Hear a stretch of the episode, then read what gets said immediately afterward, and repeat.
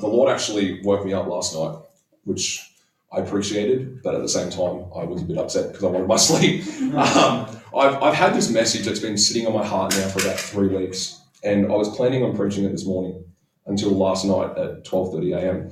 when I was awoken. God, God said this phrase to me, and it stuck with me. And you know that you know the times that God speaks to you and He says something, and it's just it's it's a really simple phrase, and it's not hard to understand, but it just sticks in your spirit, and you're like, oh, I can't let that go. Or I had one of those moments last night. And I felt like the Lord said to me, Nathan, I want to awaken zeal for me in my church again. I want to awaken zeal for me in my church again. And it stuck with me. And so I, I, I wrestled with it. I got up and I began journaling and, and just praying with God and working through what, what is what do you, God, what do you mean by I want to awaken zeal for me in my church again? Who here knows what zeal means? You think you do? Think you do? It's not a really common word in the modern Bibles that we read. Zeal is often misunderstood for passion and they're often interchanged. They are different. And I didn't know that until last night at 12.30 because I hadn't looked into the word zeal before. But zeal within our modern day, what, what does zeal look like in our modern day? And, you know, I think that people, when they think about passion, when they think about zeal, they, they look to, you know, people that are young, right? You know, the young adults are the passionate ones within church, or the young adults are the one that want to come up to the front and worship, or maybe they'll pray out loud, or maybe they'll jump around a bit, or maybe it's the youth or the kids. You know, they're the passionate ones. Or maybe in our modern day, the people that have zeal or passion are the new believers. You know, I remember when I first dedicated my life to God when I was six years old, I was convinced that I had to tell every man and his dog that Jesus saved me. You know, and when you when you're first saved and when you first have that realization of God's love for you, you can't help but share it. You know, so maybe zeal is reserved for those people. Maybe it's reserved for the new believers. You know, maybe it's reserved for the crazy spiritual people who love to stand up and prophesy and pray in tongues. You know, maybe zeal and passion for God is reserved for them. Maybe zeal, he's not here today. I was going to say maybe zeal is meant for Simon Beard in prayer when he's praying a 30 minute prayer and he's just pushing after God, but he's not here. Simon. So maybe zeal in our church is just meant for Simon in, in the prayer space. It's not, but you get the idea. God wants to awaken zeal for himself within our church. So, what is zeal? I'll first start with what is passion. Passion is any great or strong or, or large emotion that you feel towards something. It's an emotional response that rises within you that may or may not cause action. Zeal, I love this definition. Zeal is fervor, tireless devotion for a cause. Fervor, tireless devotion for a cause. It's a very big difference between zeal and passion. I bet you're thinking, well, why do we, you know, why do we need to be tireless? Why do we need to have fervor for a cause?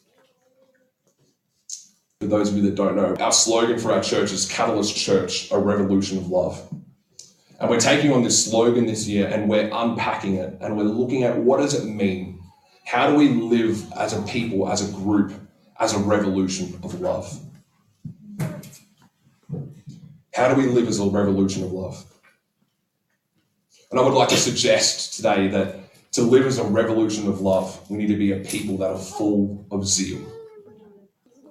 To become a revolution of love, to practice the ways that Jesus lived, to be a healthy family on mission, we need to have zeal for the Lord that is greater than circumstance, that is greater than fruit that we see, that is greater than everything that is going on in our lives. In Matthew 26 is one of my favorite stories in Scripture. One of my absolute favorite stories in Scripture. It is by far, in my opinion, one of the most offensive stories. It is by far one of the most beautiful stories.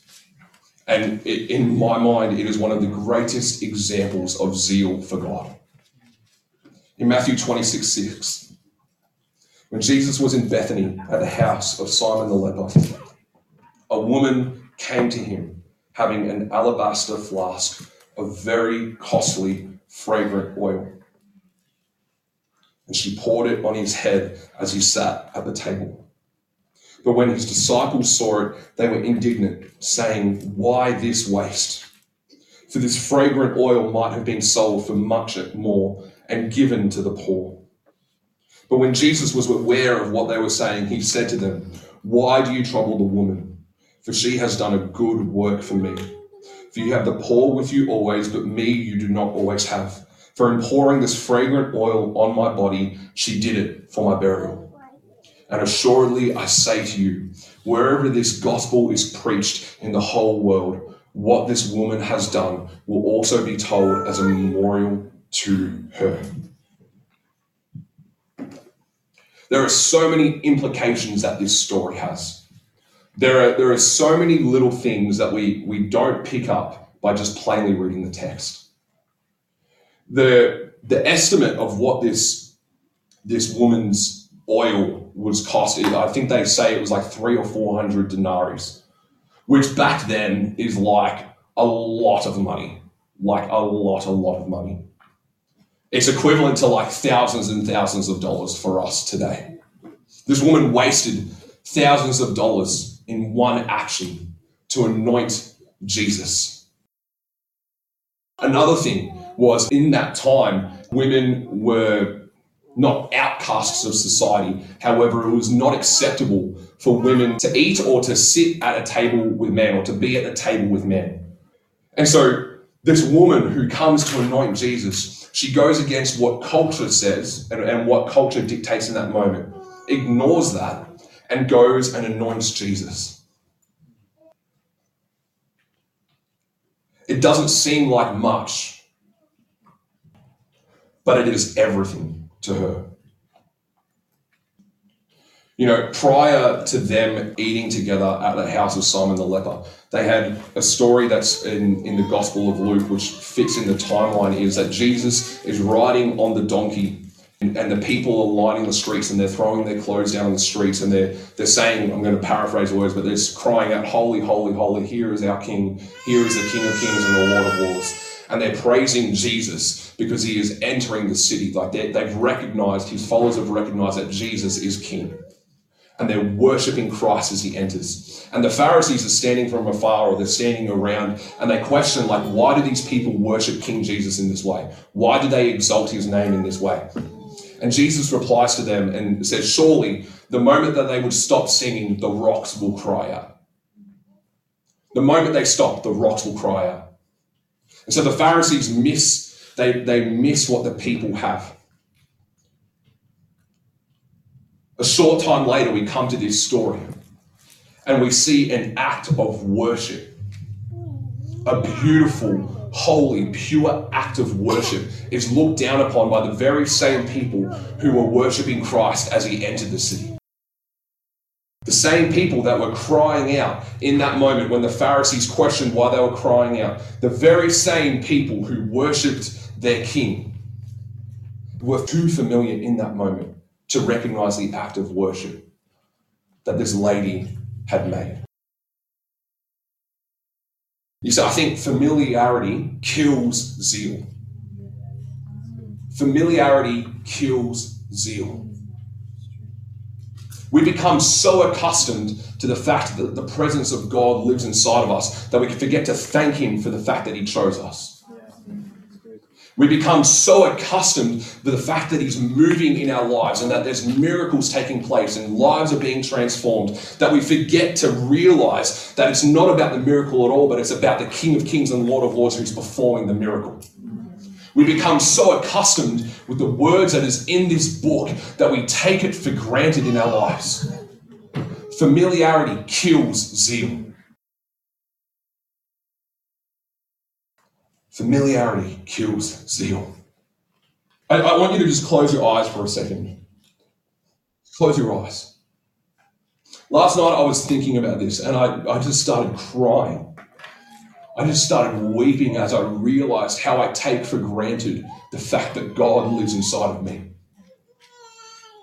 The God who created the heavens and the earth the God who parted the seas for Moses, the God of Isaac, Jacob, the God of Joseph, the God of David who killed Goliath, the God of Daniel who closed the mouth of a lion, the God of Jonah who carried him in a whale,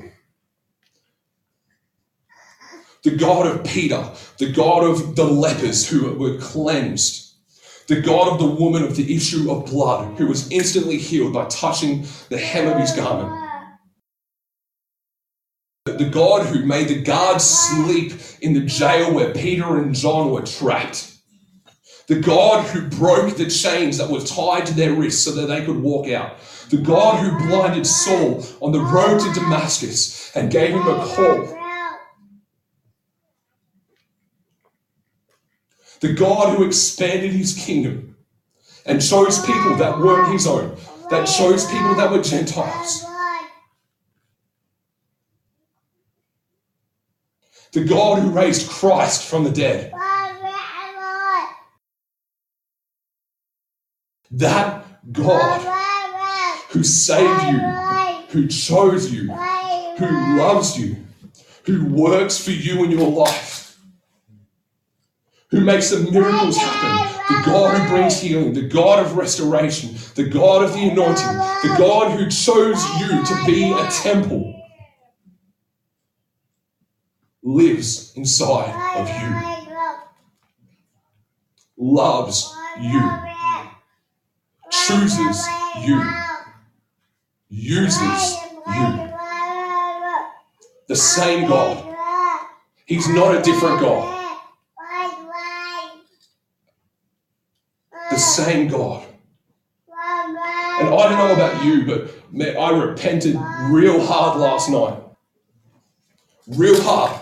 Because I had become so accustomed to a relationship and the knowledge of God that it did not move me to be so passionately filled with zeal.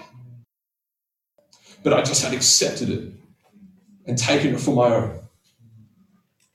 Let us not become so familiar with His goodness. Let us not become so familiar with His mercy, with His grace, that we forget to remember that He is the all powerful, almighty, Alpha and Omega, the beginning and the end, the author, the perfecter, the Savior of us. Let us not become familiar with that.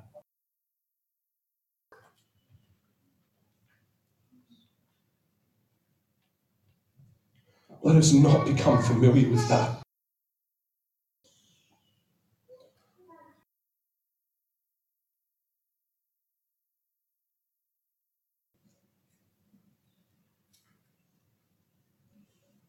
If you were in the same position as the woman with the glass, with the jar of oil, would you have done the same that she had done?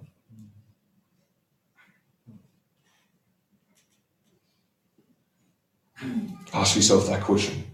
Would I have done the same that she would have done? Would I have ignored the rules of that time? Would I have ignored the culture of that time? Would I have wasted thousands and thousands of dollars? Just like she had done.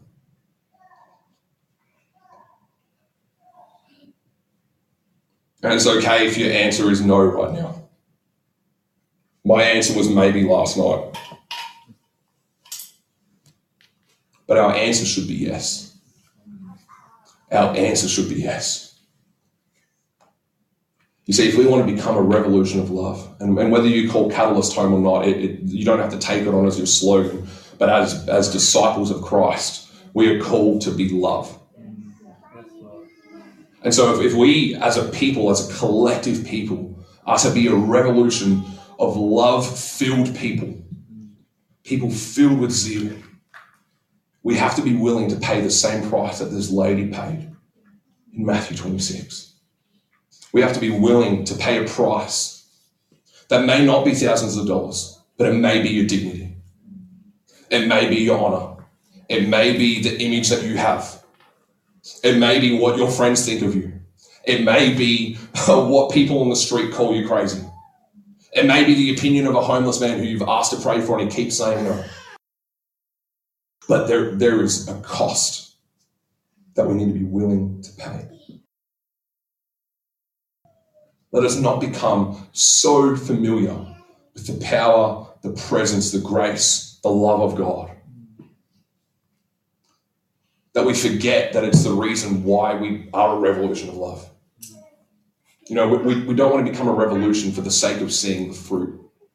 God, let us never become fixated on the fruit. Let us never become fixated on the end result. Because what happened if that end result isn't there? Well, we're going to still be a revolution? Are we still going to be a people that choose love, that live love, if there's no result of what comes from our love? The perfect example is Jesus dying on the cross, the ultimate act of love there ever was, the ultimate act of zeal that there ever was. Christ died for you and I, not knowing whether or not we would choose him. He said, Hey, I'm going to love you with everything that I have. Hey, I'm going to go through this and I'm going to, I'm going to offer myself as a living sacrifice for every single person that's on this earth, whether or not they choose me. He wasn't fixated on the result. We aren't going to become a revolution based on the fruit that we see, but we will be a revolution based on how much zeal we have for God, based on how much passion that we have for God, based on how much action we do, based on how much we love. And that's loving your neighbor as much as it is loving Jesus. Can I tell you, one of the most infectious things for people to see is the way that we love God but also the way that we love others. It has to be a twofold thing. It doesn't work if we don't love Jesus, but we only love our neighbor, or we only love Jesus and we don't love our neighbor. That doesn't work. It's not an either or, it's a both and.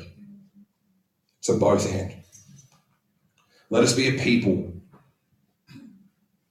that don't become accustomed to the familiarity of Christ and his ways and his power. But let us be a people that live consumed by zeal for God, consumed by our love for God, convinced of who He is, and remembering that in everything that we do. Would you stand? I want to pray for you this morning. I want to create a moment before I pray for you to respond if you if you feel like, oh, I, I feel like I've taken God for granted. I feel like I've become so accustomed to his presence that I've become too familiar with who he is and, and what he does in my life that, that I take it for granted and, I, and I've lost my zeal for God. I want to pray for all of us this morning that we would increase in our zeal for the Lord. But first, I want to create an opportunity for us to repent, myself included. so, would you just stretch out your hands this morning? And I'm going to pray, and then I'm going to just leave a couple of minutes for you to do some business with God, whatever it is that you need to do.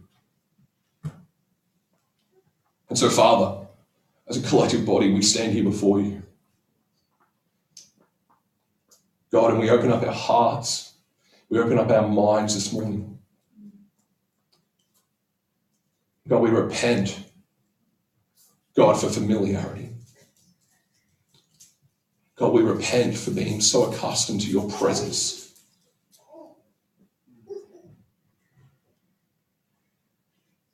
God, we open ourselves up to you. Just take a couple of moments.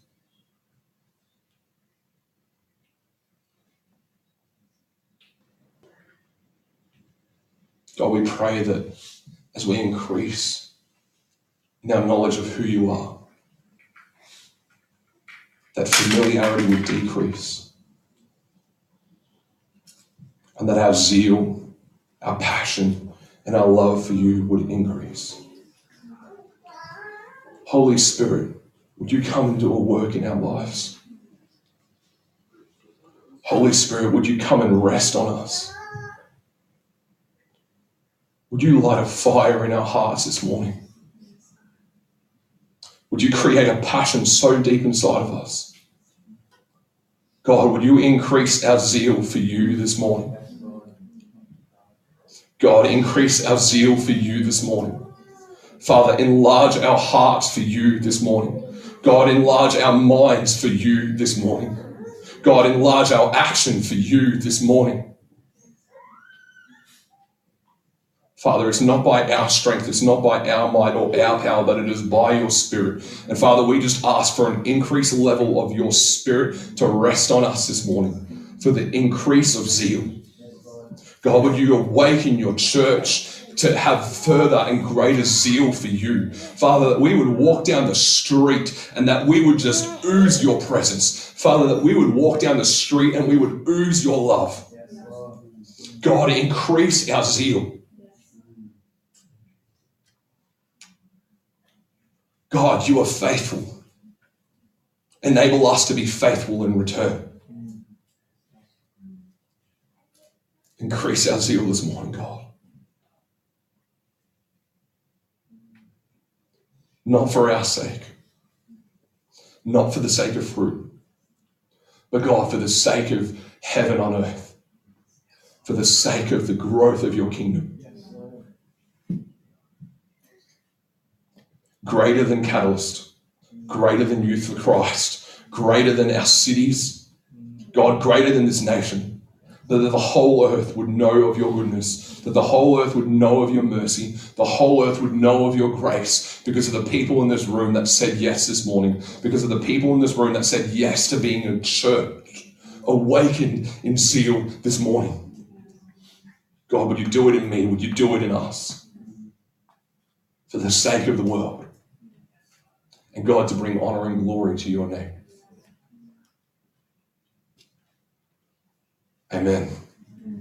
Amen. I just want to encourage you do this together. It's really hard to have zeal alone. It's really easy to have zeal when there's a room of 20 people or 30 or 40 people that are running in the same direction. So this week, whatever it may be, I text someone and be like, hey, like I'm, I'm wanting to step out and do this. Can you encourage me in it? hey, I'm wanting something out and do this. Do you want to do it with me? Let's be people that encourage each other, not to familiarity, but that we encourage each other to grow in our zeal for God. Amen.